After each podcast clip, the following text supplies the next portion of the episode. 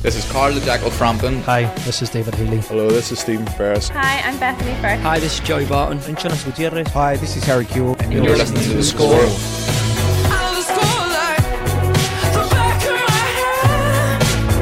The Score with Michael Clark.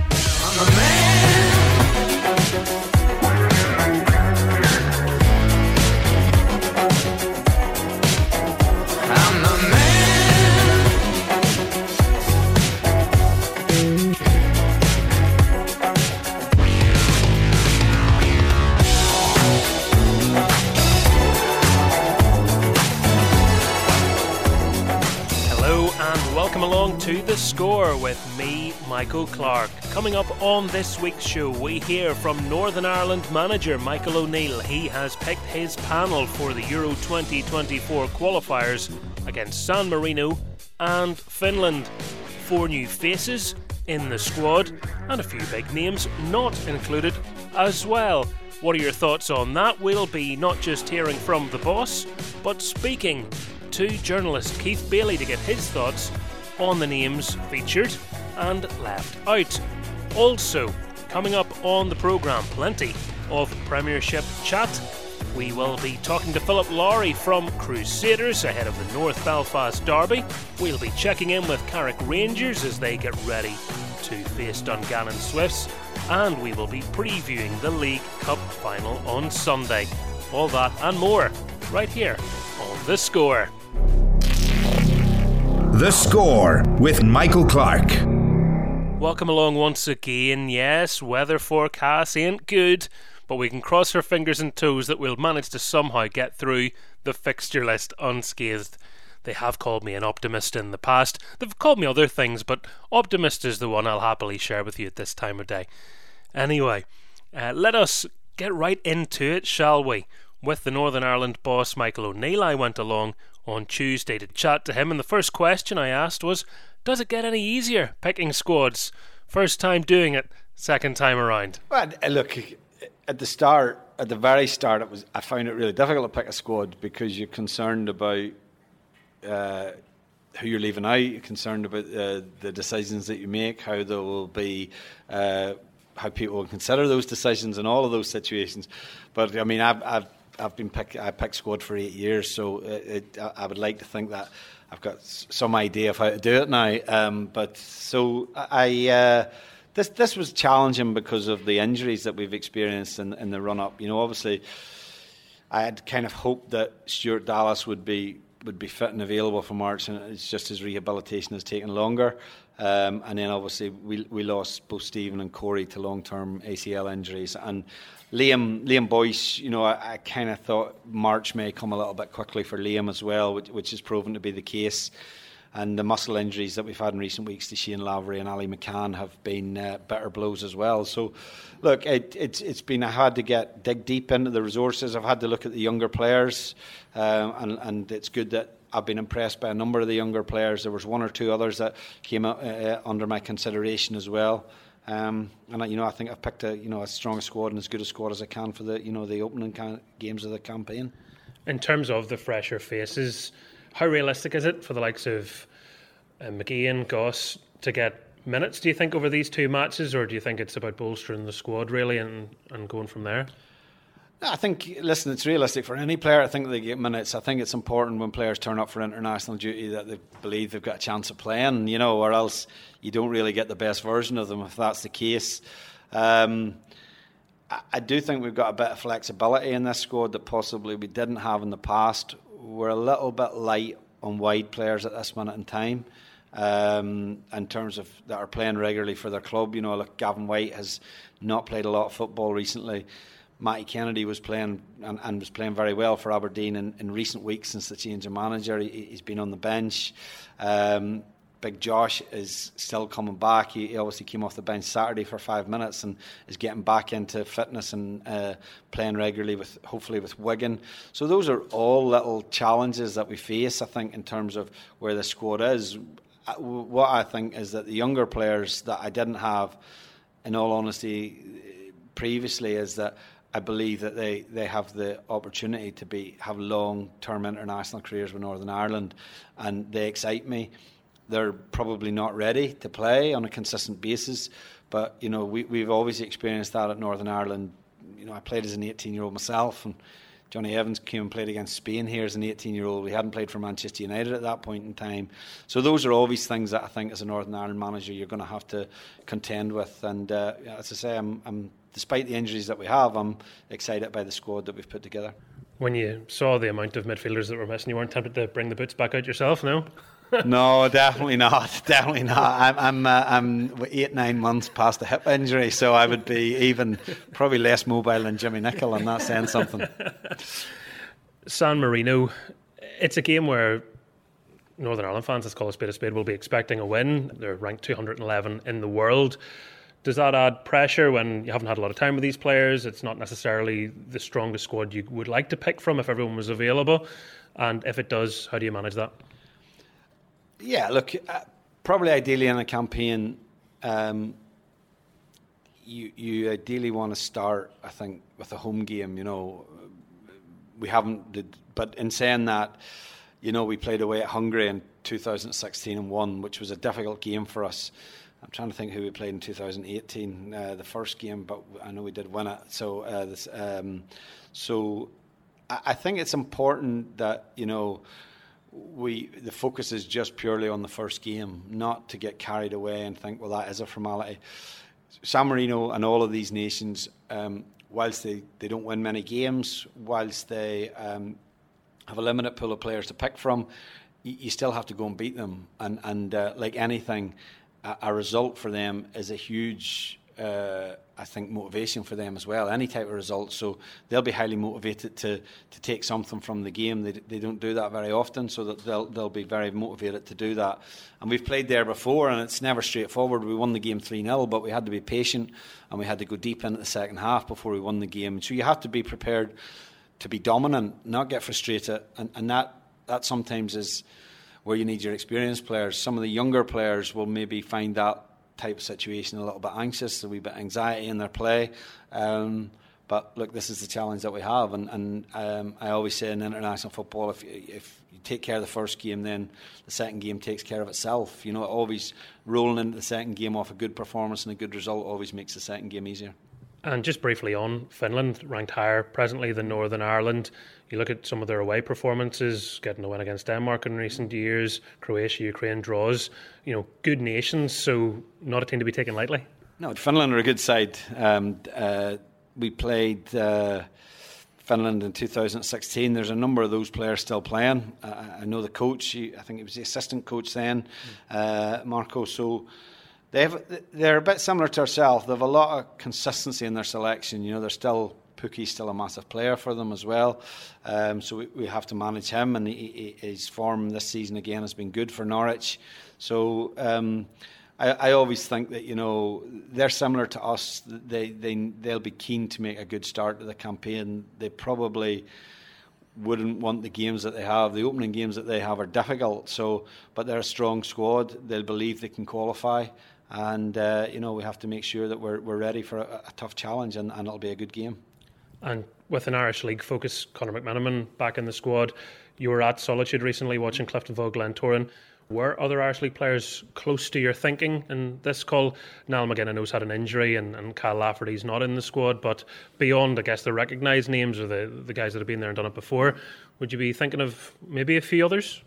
Well, I think you always have to look at the domestic league. I don't think that you want to be picking too many players from, with all due respect, because I think it, it, it's still very much a development developing league rather, and uh, I always am more keen to keep an eye on the younger players in the Irish league. Like I remember, you know, when Gavin White was playing in the league, for example, we brought him away with us. Liam Boyce when, when he was playing in the domestic league. So I, I understand what it brings and, and, the opportunity that it presents to the players. Um, but yeah, look, I, am going to go to the game tonight, uh, Larne v Linfield. So I haven't seen either of those teams. I obviously speak to David quite regularly. I know how his squad is, and um, yeah, I think the, the key is you know that the players on form. Connor, Conor McMenamin had an excellent start to the season, picked up an injury um, that I think was feared to be a lot worse, and, and maybe it turned out to be. He made a good impression when he was in the squad. With you know, Jimmy Nicholl spoke very highly of him.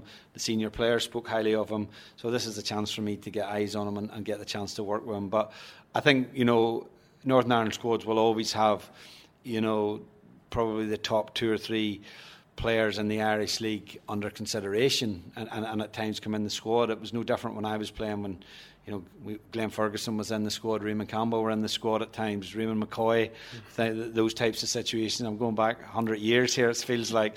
Um, but so there's always an opportunity for players in the domestic game. But I, if we were picking a squad and we had five or six Irish League players in it at this minute in time, I would be concerned. And finally, I know you're saying that you know focus on San Marino first, and understandably so. What will it be like for you? Do you imagine? Have you been picturing it in your head, being back in here, Windsor Park, packed crowd, home international, back in the dugout? Imagine it's the sort of thing you would be naturally excited about. Yeah, look, I'm, I'm excited about the team and hopefully seeing the level of performance that we got on a consistent basis when I was first in the job. You know, I look back at you know the games here. My last two games here were against Holland and Germany, and you know we lost the German game, but we played extremely well.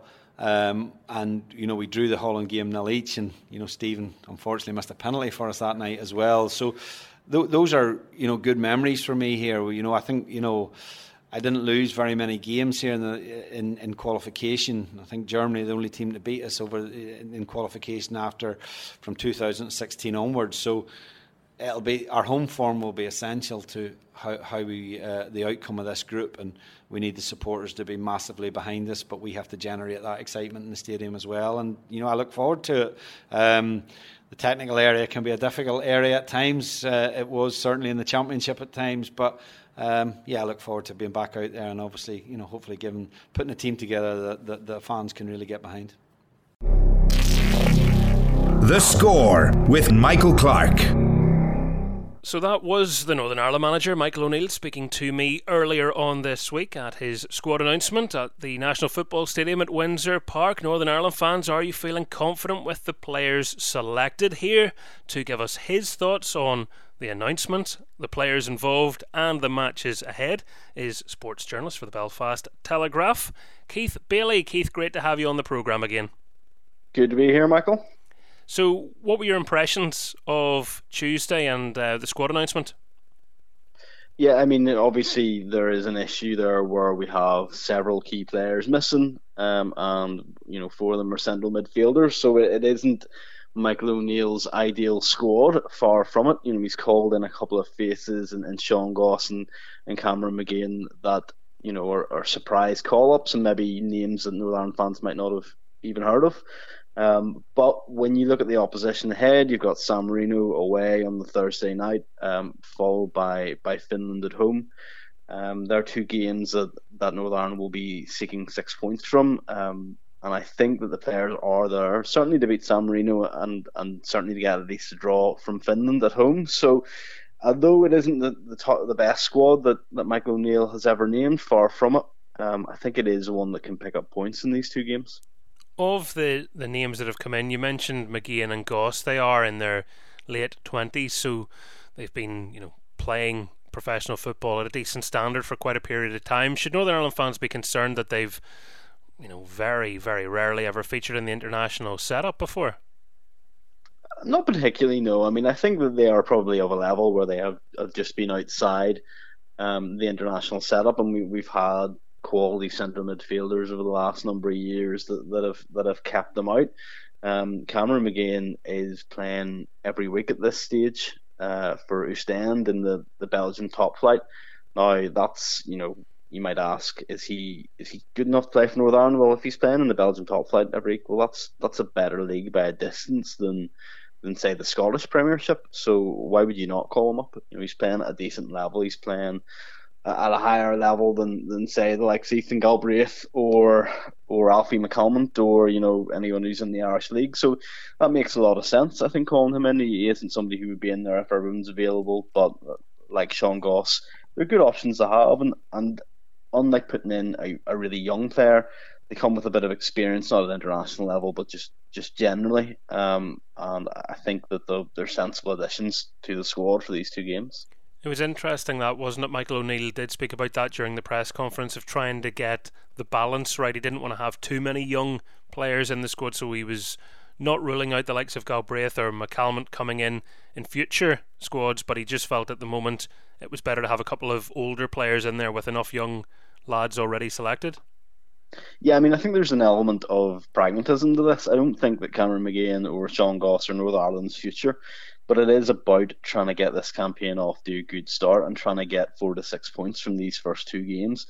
And those two guys maybe give us a better chance of doing that than trying to fil- filter in a couple of of young players at this stage. So I think it makes sense. Um, you know, when it comes down to the starting eleven, I'm not sure either either of the two of them will be in it. In fact, I'd be very surprised if they were. But you know, they're just sensible options to have about the squad. Um, so I think it's uh, I think it's pragmatic, and that's something that, that Michael O'Neill has always been, or certainly always was through his first tenure. He's more pragmatic than than idealistic. Cameron McGeehan actually contributed to Scott Parker's downfall in Belgium. He scored against Club Bruges a couple of weeks ago, so uh, has a goal in him as well if if called upon.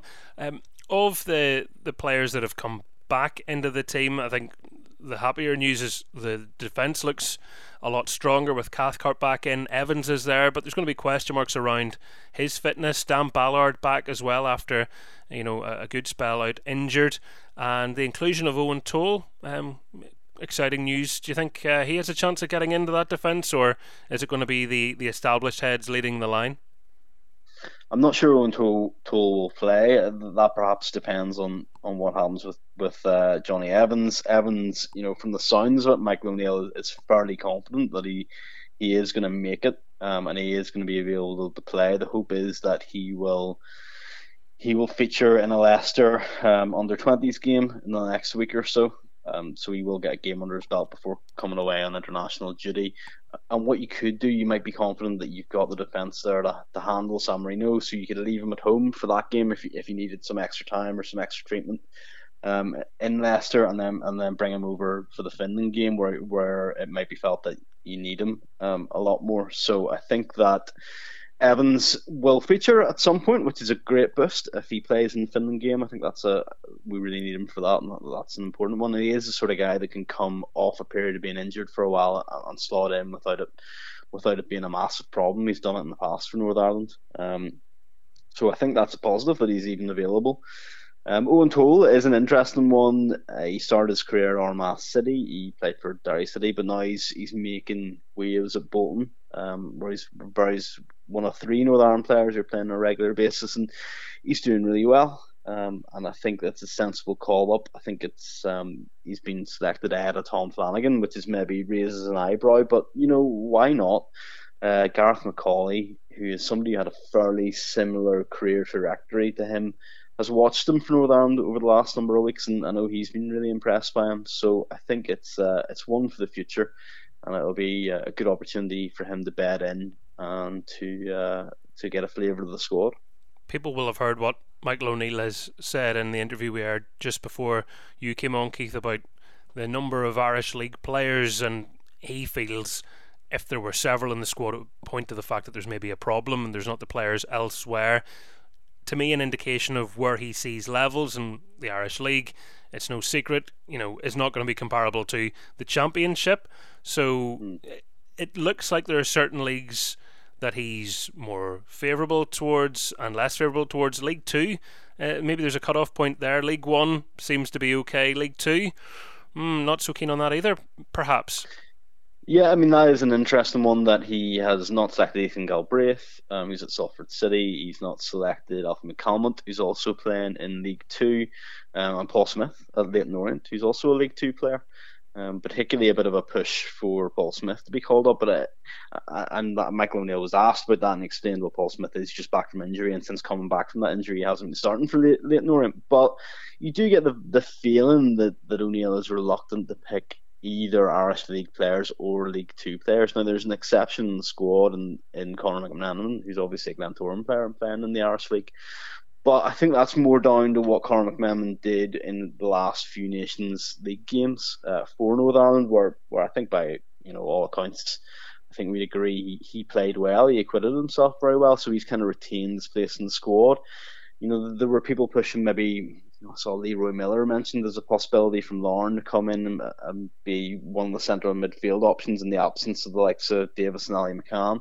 You know, I don't know how much that was really considered. I, I think Mike O'Neill really wants to leave that sort of Scottish Championship League Two Irish League level alone and, and select players kind of League One and upwards. Now there will be exceptions to that, and there may be you may even see a League Two player called into the squad if there's there's injuries closer to these two games. But I think ideally Mike O'Neill wants to pick his players from SPL, Premier League, Championship League One. Um, and that's that's probably the way it is. And, and I think it also serves as an encouragement there for the likes of Paul Smyth, the likes of Ethan Galbraith to get clubs higher up the pyramid or to you know move up the divisions with the teams you're with now. Um, so it's a bit of incentive there as well for them.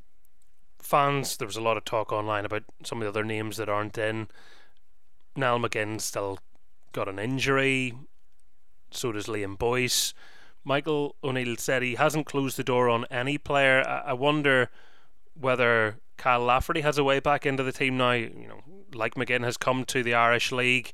It's been a long time since he scored a goal for Northern Ireland. Hasn't had the form here, and form is going to be a key factor if he's going to change Michael O'Neill's mind. Do you think we'll see Kyle Lafferty back playing for Northern Ireland again?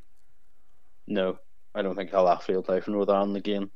Um, I haven't watched him so far in the Irish League. He hasn't done anything, you know, from to suggest to me that he's going to rediscover the form.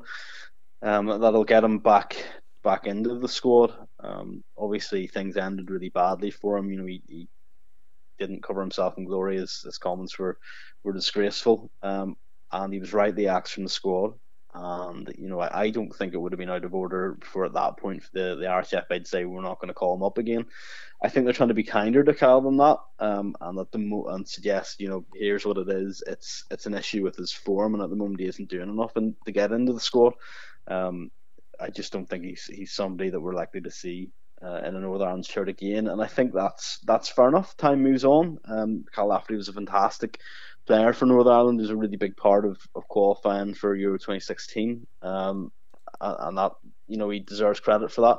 But times have moved on, and Northern have better options now. You know you've got the likes of Dane Charles doing well, and you've got you know you've other forward options are all right. They're not world class by any shade of imagination, but I don't think we're in a situation where we need to be picking out of form Linfield centre forwards that come with a bit of baggage. So I think not selecting him was obviously the right thing to do, and it's very hard to see a situation where he gets back into the squad. When you go through the previous head-to-heads with San Marino, uh, it's actually lovely symmetry, isn't it? Northern Ireland beat them 4 0 when they play in Belfast, and they went 3 0 out there. That's happened the last two occasions um, for both uh, scenarios.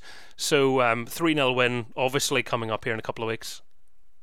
Well, this is it. This is the scary one. You remember that last 3 0, and you, you go, you look at it now and you go, well, 3 0, that was easy, wasn't it? But if you actually look back on it, we didn't break deadlock. It was Josh Magennis goal until the 70th minute, and then uh, Magennis scored again and, uh, from the penalty spot, and the, the ran out 3 0 winners. Now, on that occasion, it always kind of looked like San Marino were going to collapse. Um, we haven't got a, a great score at the moment. I still think it should be enough to win relatively comfortably out there because um, San Marino are not great. You know, that, that's stating the obvious. They're literally the worst international team in the world. Um, you know, you would expect most Irish League teams to beat them if, if they played them. Um, and you look at their games recently, and they they lined up a number of friendlies in an attempt to get their first win in, a, in numerous years, um, and they didn't quite go to plan because they drew nil nil with the Seychelles, and then they had two friendlies against St Lucia out at the uh, um, out there, and they drew one all and then lost one 0 So you know their attempts to get a victory um, have have not gone to plan. it's fair to say. So it would be pretty bad if they uh, they managed to change that record against us. Uh, no, I think we have got enough there. But what you can expect is San Marino will get every man behind the ball and make life as difficult as possible for as long as possible and it's up to us to have patience uh, to try and break them down. The goal might not even come in the first half, as we as we found out um, what four years ago or, or whatever it was now. Um, but yeah, of course we should we should beat them away from them. It'd be interesting to see with you know it's not a full strength squad. We've we've made that very clear.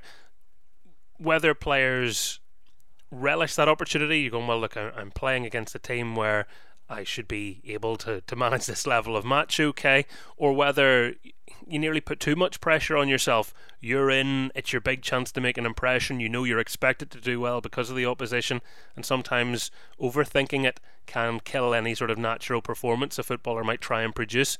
So Michael O'Neill will will try and manage that, I would imagine, as, as best as he can. That um, they get the job done and they don't have any embarrassments because it would be a huge embarrassment, wouldn't it? Really, we, we shouldn't try and dress it up any other way than that. If Northern Ireland were to lose to San Marino, a nation who have you know the supporters have a great sense of humor about it. You see anything that they post online, they really, really celebrate matches in which they just score in. They don't yeah. expect to draw many, and they certainly don't win. Yeah, absolutely. I mean, their their last international win was 2004. It was a one 0 win over over Liechtenstein. You know, it's getting on for 20 years. Um, so I guess to support them, you need to have a sense of humor, really, wouldn't you?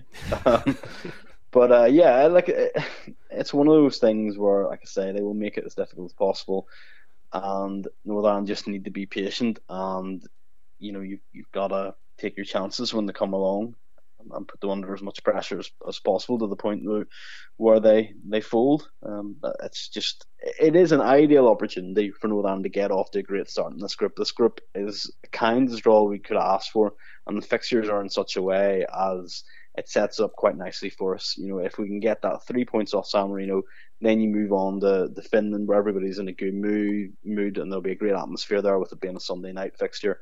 Um, so it's a great chance for us to get off to a start. Anything less than four points from those two games will be a bit of a disaster. Maybe some might say six points. And the press conference was a great example or a reminder, maybe, in Michael O'Neill's personality, his sense of humour, his control of a room. Uh, the question was posed to him about Northern Ireland's goal scoring problems, and he quickly reminded everybody in attendance, Well, I haven't managed a game yet, so we don't have any goal scoring problems. Yeah, I mean, that's it. Um, it's, it's a fair point in the sense that he wasn't in charge, and throughout these uh, last few years, so think we can expect things to be different. But yeah, we do have a goal scoring problem. We we do have a lack of quality of quality attacking players, um, uh, and there isn't kind of an obvious answer to these issues uh, within the setup that we have. So I actually think it was a fair enough question where our goal is going to come from. Um, you know, I think that he will work on things that I think that were maybe a little bit slack under Baraclough era. You know, we, we used to pose a great threat from from set pieces uh, under under Mike O'Neill the first time. Now maybe that was to do with the Oliver Norwood and Chris Brunt putting in great ball for somebody who can attack a ball like Gareth McAuley. But I would imagine that's an area both defensively and attacking that will we will strengthen on and work on um, under O'Neill's tenure. So he will look to find ways to score goals. I think that the answer isn't necessarily just trying to unearth a, a cracking number nine. Um, there's more to football than that. Okay, let's uh, switch gears then from international to domestic and a big cup final on Sunday with even more pressure, as if they needed it, on Linfield. Now, Coleraine will go into the game as the underdogs, but we know their pedigree in uh, well, particularly this competition, their third time reaching the League Cup final now in uh, consecutive seasons, winning one, losing one. But Linfield, after the draw against Larne, it looks like their chances of retaining the Premiership title are even slimmer now, Keith. So they can't contemplate a trophyless season. Whether they've given up on the, the ghost in the league or not yet is one thing, but they cannot falter in this final. Otherwise, can you imagine just how uh, upset the supporters are going to be? Well, this is it. I mean, it's um, it's a really important game for Linfield. It's a really important uh, game for David Healy's tenure because he came into this this season in a great place. Linfield had, had been, you know, the dominant force in Irish League football, um, and this was a year where they hoped to kick on and, and do something special in Europe, and they got with, within a whisker of that. And you do wonder how this whole season might have looked totally different if it wasn't for that, um, you know, Jimmy Callacher missed kick and own goal and the penalty shootout defeat, you know, it, it, does feel like that was a seismic moment in the build season, and it hasn't really been quite right since.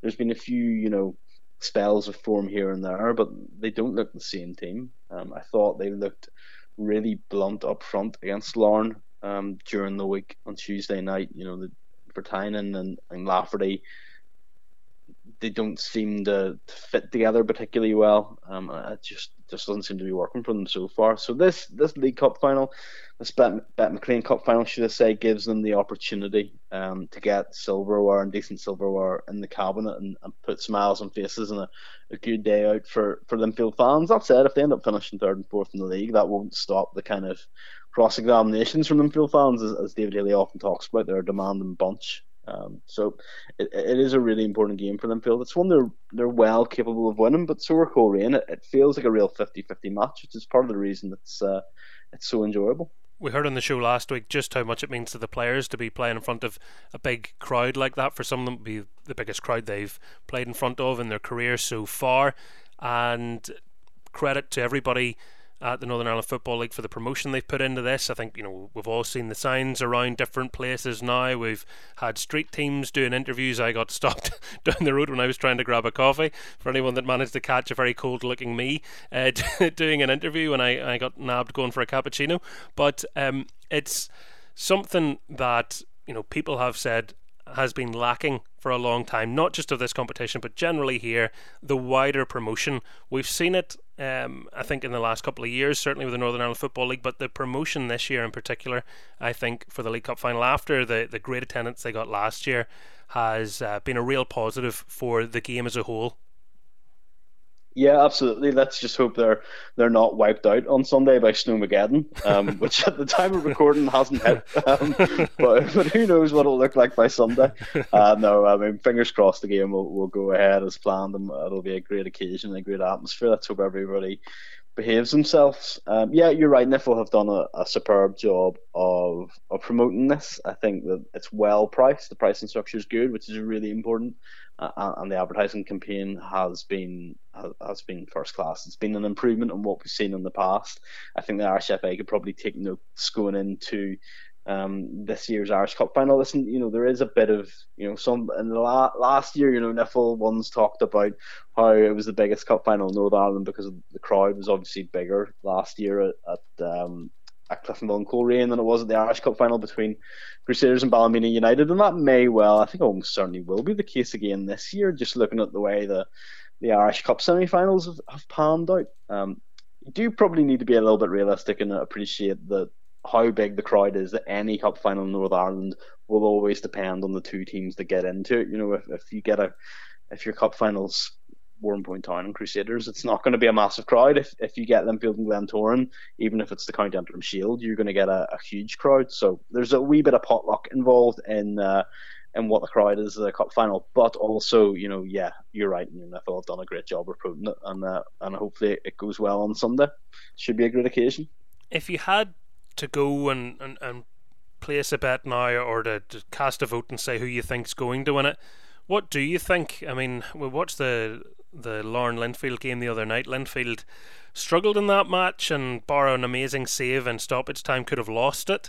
And I mean, I don't know whether the draw helps their mood any coming into this final. There's so much pressure riding on the game. I know big teams and big players are meant to savour those sorts of things, but it must weigh heavy. Whereas uh, you feel like Coleraine are the team who have a bit more of a feel good factor going into the final. I, I don't know if that's just me, Keith. No, I think you're right. I think that Coleraine at the moment there is more of a you know maybe feel good factors a stretch because they've had some disappointing results as well. And the, the, the title challenge that they maybe thought might materialize hasn't materialized. And let's not forget it's only what two weeks ago, um, a week and a half ago that that Linfield beat Coleraine two 0 at the same venue. So you know Linfield have have plenty of reason to be to be hopeful as well. Everything isn't going that smoothly at Coleraine, um, but you know, when it comes down to it, Coleraine have match winners in the team. They'll have Jimmy Glackin available, um, and and they are certainly capable of winning this game.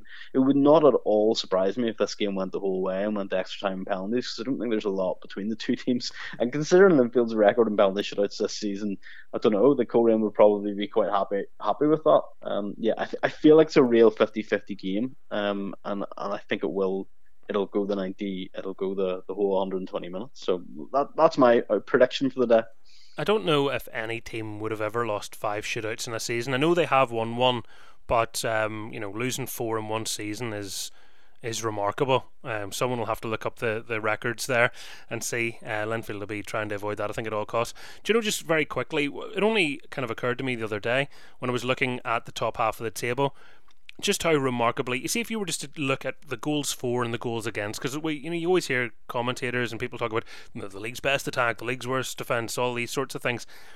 The the goals for column right the worst goals for column uh, of the top half is Coleraine with 52 the best is Linfield Crusaders and Glentoran with 58. Now, Glentoran have played the fewest games of those teams, but we're talking about six goals difference. So, you know, you hear people saying, well, their attack hasn't been at it this season. Well, the, the you know, in relation to Linfield, they have the league's joint best goal scoring record at present.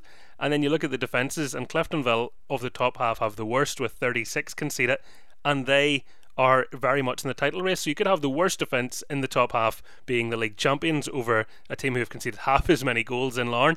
So it, it does show you how you can't just take kind of things in isolation, but also maybe points to just how close some of the matches have been.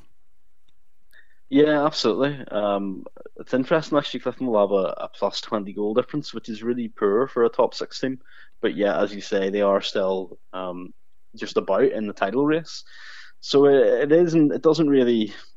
You know, uh, I guess it's about how you win games, and and you know, there's a few maybe you know, teams will rack up a 4 0 win and that, that, adds to your goal difference, but it only gets you three points. So, you know, these things can be kind of goal difference or, or goals for columns can be a bit deceptive at times. I mean, Liverpool in the Premier League is a, a good example of that, you know, because they've had a 7 0 win and a 9 0 win. Uh, you know, you look at difference and you think they should be winning the league, and obviously that's not the case. Um, but yeah, it is. It's going to be a top final on, on Sunday, and you've got two teams that are both um, pretty defensively strong. You would like to think so. It, it, it might be tight. It could be real nip and talk. It'll be. It's one to look forward to. Nice uh, nervy encounter. And just very briefly, Keith, um, there are some matches taking place in the Premiership. Uh, this weekend we have Glentoran Glenavon as the Friday night game. That's live. I'll be, weather permitting, going along to that. Uh, Saturday, just the 1 3 o'clock kickoff with Dungannon Swifts playing Carrick Rangers. Newry and Portadown are half five on Saturday. And then Crusaders Cliftonville moved to Monday night. Uh, we'll be hearing from Philip Lowry on the show shortly. Um, that is going to be live on Sky as well, so a double daunter in terms of Sky cameras at games, but it also means you've three matches over four days to hopefully uh, enjoy. Um, outside of the cup final, I think it's it's no surprise to say the North Belfast Derby is the other one that, that is the glamour tie. But can we give a wee bit of love to Newry City Portadown because that is that is such a big game at the bottom of the table.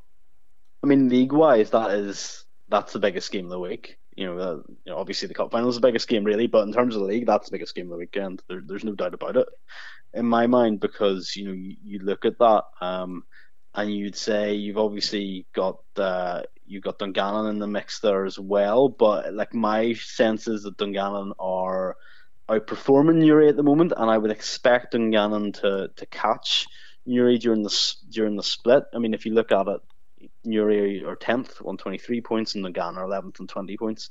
It does feel like Dungannon are the ones there that have the momentum. So Newry almost seem the more likely one for Portadown to be able to, to pull back into the, the automatic relegation race. Um, and, if, if Portadown can win, and then the gap between those two teams which is currently sitting at 11 points, it goes down to 8. And then when you're going into the, those last five games where, you know, you're playing against other teams down the bottom and there is the possibility of picking up points, then that would give Portadown a real chance of going on a run and maybe maybe catching that 11th spot. But if Newry were to win it, or even if it was to be a draw, you know, it's very difficult to see how Portadown could catch 11 points in seven games, even with those last five being against kind of bottom six opposition. So I think it's a massive one for Portadown. I think to avoid relegation, now any realistic chance of, of, of that, they need to go and win. Um, and that's uh, that's a tough task, obviously, because um, it's at Newry, but they've beat Newry before. Um, and I, I kind of fancy that they might go and do it again on, on Saturday evening. Oh, I tell you what, by Monday night, the title race and the relegation scrap could be completely decided or blown open again. yeah, that's very much it. Uh, what a few days we have in store. Keith, a pleasure talking to you. Thanks very much for coming onto the programme. No worries at all. Thank you, Michael. The Score with Michael Clark. Time to get our next guest onto the show, and what a season he is having. Even by his own high standards, he must be very happy with himself. From Crusaders, Philip Lowry. Philip, how are you? Very well, Michael. Uh, always good to catch up with you, and thanks for the lovely introduction there. I mean, it it is incredible, and I know everyone keeps saying it to you now. It's like, what's going on? You know, it's as if you've discovered a cheat code. What what is happening? All these goals. Yeah, I mean, I think you've hit the nail on the head there. Uh, everyone I talk to now is kind of wondering what I'm doing differently, or seem quite surprised. But for me, it's it's not surprising at all, um, because obviously I've always had a goal in me. I feel, but certainly I think it's taken me a bit by surprise the sheer number of goals this year, but I've always made runs into the opposition box and I've always chipped in here and there with some important goals, but never probably with the frequency that I have this year. But uh, it's just been one of those seasons where um, I think first and foremost I'm just really enjoying my football. I'm injury free, I'm fit, and I'm playing well, and then obviously the goals are an added bonus. Um, I think that's been the most pleasing thing for myself is sometimes the goals can sort of overshadow performances, but I feel like I'm I'm playing as well as I ever have and, and helping the team as we continue to challenge for what now is the semi final of the Irish Cup and, and the remainder of the league campaign. I had Paul Heatley on the programme a couple of weeks ago, your teammate, and he said, in tribute to you, it isn't just the amount of goals, it is the fact that you score big goals, important goals. It's some players get a lot of goals against certain clubs, and then in the matches where the team really needs dug out of a hole, you know, that can dry up. But you are just scoring indiscriminately, and, and that's probably a manager's favourite type of goal scorer. Yeah, and that's been really pleasing. Um, I'm normally a modest type of individual, and I don't really get too involved in praising myself. But I suppose it's been it's been really encouraging that a lot of my goals have probably won us points this year. You know, scoring from maybe in positions when we've been one or two goals down and getting us back into games, and then someone else has got on and got the winner, and or scoring winners against the top six. So you know, my goals have came as you said there across all sort of games and across all different types of opposition. So um, yeah, that's been really pleasing. And obviously, my main objective is always just to help the team, and it's always nice when your goals contribute to to the points tally. And you know, we've lost a lot of goals from our team this year by losing Ben Kennedy and having one or two different injuries to, to Jordan Owens and different people. So other people have had to step up, and thankfully, have managed to do that with some important goals. And we're at this part of the season, you're no stranger to it, of course, where every game gets described as a final. People look at matches, all the pressure that's attributed, and I'm sure players feel it as well. But the most recent test, um, a cup quarter final against Glentoran that you came through, and it does seem like when teams come to Seaview, it'll take something special to get past Crusaders because not many people manage it. No, I'd agree with that comment. We've been. Um very, very strong at home this year. I think our only defeat came in a really disappointing tie against Ballymena, where we just didn't hit the heights that we've hit in the rest of the games. But look, I think just Seaview suits our whole mantra, our whole style of play. We're aggressive. We're in people's faces. We, you know, we ask questions of the opposition, and you know, nine times out of ten this season they haven't had the answers, and we've managed to get the results. But um, it's just about maintaining that now. Obviously, we've got some more home games remaining um, before the league finishes, and we'll be looking to, to maximise the points that we can get from those, and then hopefully improve our slightly patchy away form. Well, that's the thing, eh, and probably frustrating, isn't it? When you can get the home form so right, you must all be going. If we could just figure out that other half of the equation, we'd be flying. Yeah, and I mean, I was having a good think about it recently when I seen some of the stats. I think Joel Taggart was reading them out in the Irish League, showing different things, and it's not just as simple as you know we're playing badly away from home. I think if you actually break down the games where we haven't taken points, you know we've been without Ben Kennedy for you know the whole season. He's played 90 minutes of football. We've been without Josh Robinson for probably six or seven of those away games, who's a real tower of strength for us at the back. You know, it's no coincidence we've kept three clean sheets on the bounce since he's came back into the team, and you know, we've missed Daniel Larmour for certain games. Paul Heatley missed seven games through suspension, but there hasn't been a whimper from our camp because that's the nature of the individuals we have and the manager that we have. We just get up and get on with it. If you look across the league, when other teams have lost their talisman, they haven't picked up any points. So um, we've just got on with it. We've had really difficult away games. We've had games where we've played midfielders in defence and strikers in midfield just to patch things up, and the players have been a credit, and we just we just get on with our jobs. Yes, we'd have liked more points from those away games, but it's not always as easy as you know. Fixtures aren't played on paper, unfortunately for us in certain cases this year. But um, every away game in the league's really difficult, and uh, it's through no want of, of effort. It's just been disappointing in certain games. We haven't picked up as many points as we'd have liked. When you talk about the home form, just to sort of stress this point to anyone who hasn't realised, Crusaders, bar the Ballymena United defeat, have won all the home matches that they've played this season, with two other exceptions a draw against Larne in the league and a draw in Europe against Basel. I mean, when, when you actually write it down and look at it, it is a bit mental it's mental, and it's funny you mentioned that that Larne game. We were one 0 up against ten men in the last ten minutes, and it's probably two points that got away from us. So, um, and the Basel game we probably should have should have won as well. So, um, look, we're just really really strong at home, and I think you know um, the manager talked about it at the weekend. We just feel really comfortable at Seaview. It's probably just the perfect dimensions for us, um, and you have to give our supporters immense credit as well. You know um, they've backed us to the hilt this year. Um, they always get fully behind the team, and I think they can sense that you know Seaview's became a bit of fortress as well, and they're adding to that atmosphere. And you know, once you get a bit of a reputation for being really strong at home, it probably plays into the mind of the opposition as well. When they know they come to Seaview, they know exactly what they're going to get, and it's difficult to stop.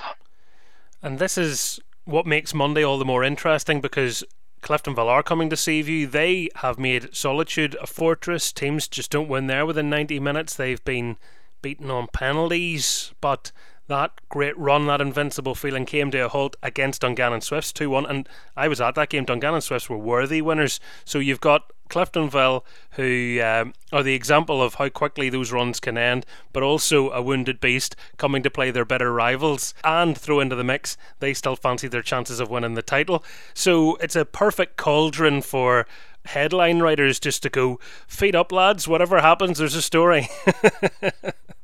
Yeah, I'd agree. I'd agree wholeheartedly with all of that. The the scripts are there to be written, I suppose. Um, for, from our own perspective, you know, we just look one game at a time. Looking at the table, I think Cliftonville are currently five points ahead of us, so it's a massive opportunity for us to bridge that gap. Um, if we could take three points and narrow it to two, we've got two very winnable games. With the greatest respect, uh, Portadown and, and Carrick before the split. So we just look one game at a time. The the games against Cliftonville are always, you know, ding dong battles. I think the games we've played this year, we drew up there with a very patched up team at Solitude and a good result, and then we turned them over on Boxing Day quite convincingly. So they'll be a wounded animal, of course, coming off the back of um, you know a, a, surprise defeat ultimately against Dungannon, and uh, you know they'd have high hopes of, of of having a good run in the cup this year. Um, but that wasn't to be, and and I'm sure Paddy will have his trips fired up to come for a massive game on Monday night live on Sky. You'll just be hoping it's not the Sky cameras that are the jinx at Seaview. Exactly. I'm just thinking they were there whenever uh, Ballymena defeated us, but uh, um, no, I think we. Um, Sorry if anyone's superstitious. By the way, I've just ruined their whole weekend thinking about that. yeah, we. Um, it's something I've actually talked about this year. I don't think we've done too well in the televised games. I think it's more so Friday nights than uh, than Saturdays, but um, certainly when it comes to North Belfast derbies, all that sort of stuff goes out the window, and uh, it ultimately will probably just boil down to whoever wants it more and on the night. And certainly we'll be hopefully banking on our home form this year and, and taking that into Monday and uh, putting in a good performance and ultimately trying to get three points we're much more used to, I guess, the changes that are happening now. We're seeing the odd Sunday game, Cup finals, or you know, League Cup and Irish Cup finals, both Sundays uh, this season. Friday matches have become more of a thing. Uh, Monday games, um, does it allow you to rest or enjoy your weekend at all, or is it any different than playing on a Friday night, playing on a Monday night? Uh, Monday night are probably the least preference that personally I have for games because you kind of lose your weekend because you're obviously preparing for the game on Monday, so we'll obviously train Saturday, and then you can't really enjoy your weekend because you know you've got to look after your body and, and take it easy in preparation for Monday night. So Whereas on a Friday, obviously, you get your whole weekend, or on a Saturday, you can still get your Saturday evening and Sunday. So, um, look, it's it's not ideal, I don't think, but obviously you can see why they picked this game for, for televised coverage. It's a huge game between two good sides, so um, hopefully we can put on a good a good spectacle for everyone, and uh, everyone can enjoy the game. It'll certainly be uh, a match that everyone wants to tune in for. Um, whether it's enjoyable, even for uh, the supporters, I don't know because there's so much riding on it in, in different ways. But um, class match. Look forward to seeing how it falls. And it's been great talking to you, Philip. Thank you very much for coming onto the score. No problem, Michael. Anytime. The score with Michael Clark. So, our final guest on the show this week is from Carrick Rangers. They are playing Dungannon Swifts on Saturday. Well, fingers crossed the way the weather's been, but uh, I think we're okay for the match to happen. And I'm very pleased to say he's sitting beside me now. It's Ben Tilney. Ben, first time on the programme. Pleasure having you on. Thank you very much for having me. No, no, really, really happy to be here. So, I'm guessing things are going well from your point of view. You've put pen to paper on a new contract. Yes, no. Um, came. Uh, been really, really enjoying my football ever since uh, I joined the club, and um, you know when uh, the manager and the chairman spoke to me about you know extending my contract and staying for a little bit longer, um, it was a really, really easy decision. Um, absolutely, I've loved my time here, and you know most importantly, I'm enjoying myself. Um, and I think that's so important, and hopefully it's been shown in the way I've been playing this year, and um, I've loved the way uh, the feel of the, the club's going at the moment and uh, really enjoying training sessions and matches, the togetherness of our group, and you know it was a it was a no brainer in the end to, to sign a new contract. So far, so good from Carrick Rangers fans' perspectives as as well. Looking at the league table, a realistic chance of seventh. Now you've got Glenavon and Ballymena United as well in that mix, but to be at this stage in the season and to still be in that equation must be something that you're all very pleased with. Yes, definitely. We we've worked so hard and um, we've got some very very good results along the way. But you know, I think even even with that, I think there's been times where. Um, we felt like we can do even better at times. And you know, looking sitting where we are now, I think um, looking back on some past games and results that we've had, you know, we still think we could have picked up points here and there, and uh, which is you know a massive positive for us. Um, you know, sitting where we are, um, like I said before, that it, it, shows the togetherness of the group we've got and um, the standards that we've set for ourselves now. Um, so it's uh, we've put ourselves here in a brilliant position so far. It feels like the aspirations of the club have increased. They had a period of time as, I guess, a bit of a yo-yo team, being one of the best teams in the league below, and then when you come up, like any team that comes up, finding it hard to actually establish yourself it's gone beyond that now, hasn't it? Where it's not just about survival; it's about pushing on. I think so, yeah. And I think you know, as players and uh, and the coaching staff and the manager, I think you know we've all now set incredibly high standards, um, and I think you know we have to go and meet that every single match day. Um, and like I said before, it's, it's a real positive because um, everybody now is fighting for a place in the team and we're all driving each other on and there's a real togetherness within the group and we all want to achieve those high, high standards, um, which I think that the club deserves as well. What do you think has allowed you to do that? Is it simply just the right tactics, the right players, or what goes into what we're seeing on the pitch?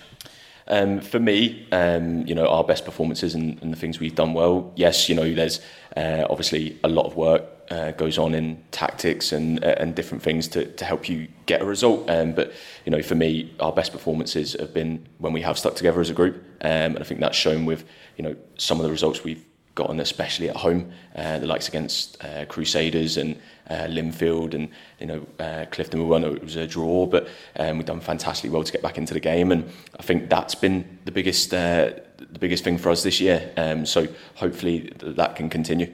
How much of that is psychological? It's always an interesting one because people, when you look at it, will always say it's hard for teams, increasingly more difficult as well for teams in the bottom half to take points off the teams in the top half, but particularly at home, you have managed that, some great results that you've just outlined.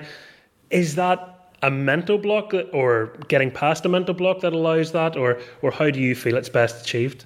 Maybe for, for myself, you know, um, I, I, think it's it's a lot down to our self belief. Um, I think that you know, like like I said before, we, we will especially at home, compete against all teams. Um, and I think teams know that it's a, it's a difficult place to come. And I think, you know, we've it's probably taken us a couple of results to to bring out that self belief in ourselves. And um, you know we're very fortunate that that's happened. Um, but I think we've got to carry that on, and you know maybe improve our away form as well at the same time. And you know once that happens, I think that you see the best out of everyone in the team and the group.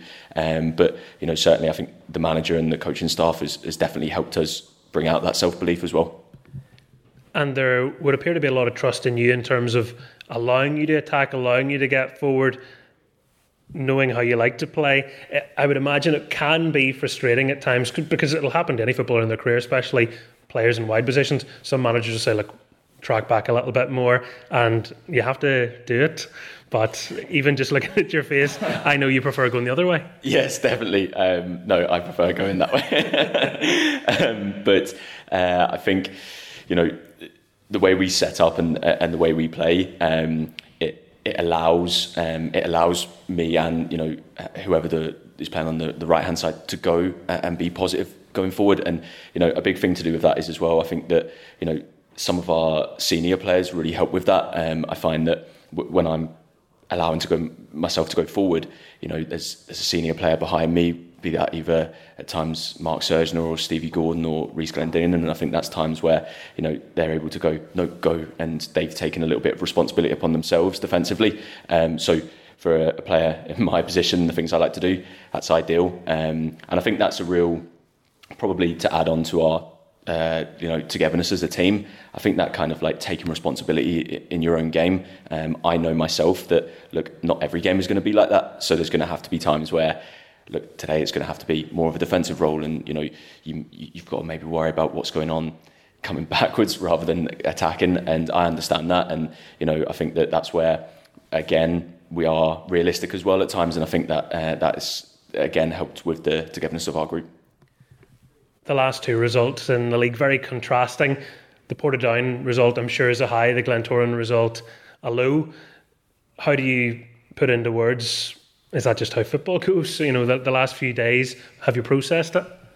Um, I think so. It's um, frustrating um, because you know, like, like you just said, um, fantastic result against Portadown away from home. Very, very tough place to go, and the run of form they had been in recently, and we knew it was going to be tough. Um, so we were, you know, very happy to to get that result. Um, and coming here, I, I think we uh, on on the Tuesday night again. You know, we we'd taken points off of top six teams at home, and we fully believed that going into that game that we could we could do something. Um, I think it was unfortunate um, the timing of the goals and the way they happened. I think conceding so early on against uh, a team like Glentoran, um, you know, starting off on the back foot, and I think that the most frustrating thing, you know, we, had been in training this week and spoke, spoken about the goals.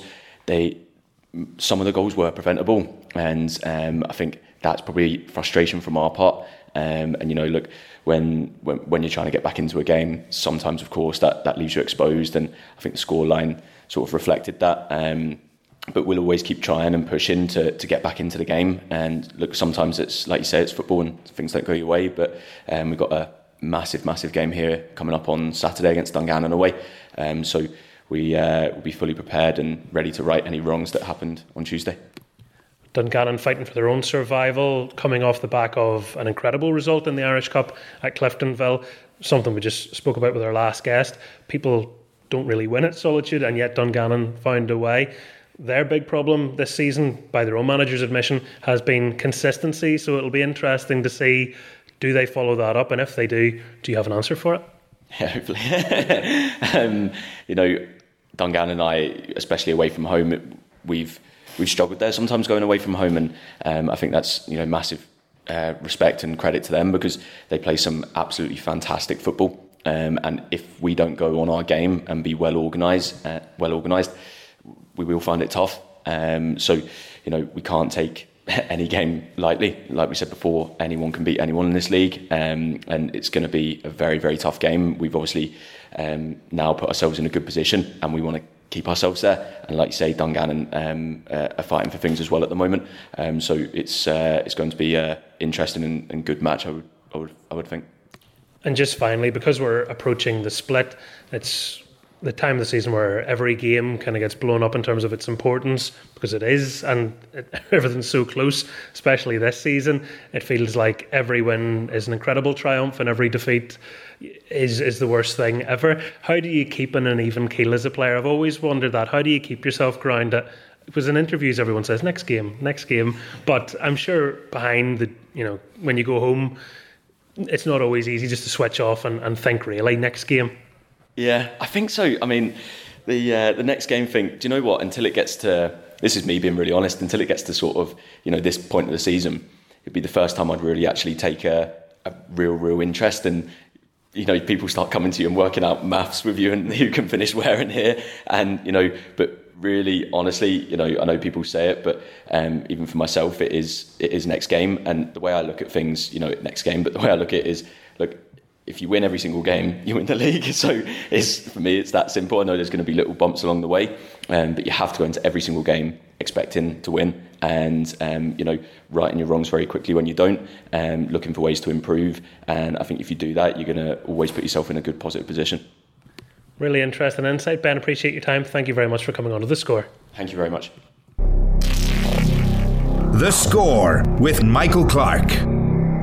Just like that, we have reached the end of another programme. Thank you to my guests for joining me this week, to you for listening, and a big congratulations to our Bet McLean Cup final competition winners, each receiving a pair of tickets to go and enjoy the big final on Sunday at Windsor Park. I look forward to seeing all the pictures from that, and uh, well done to Johnny and to Neil, who were our winners.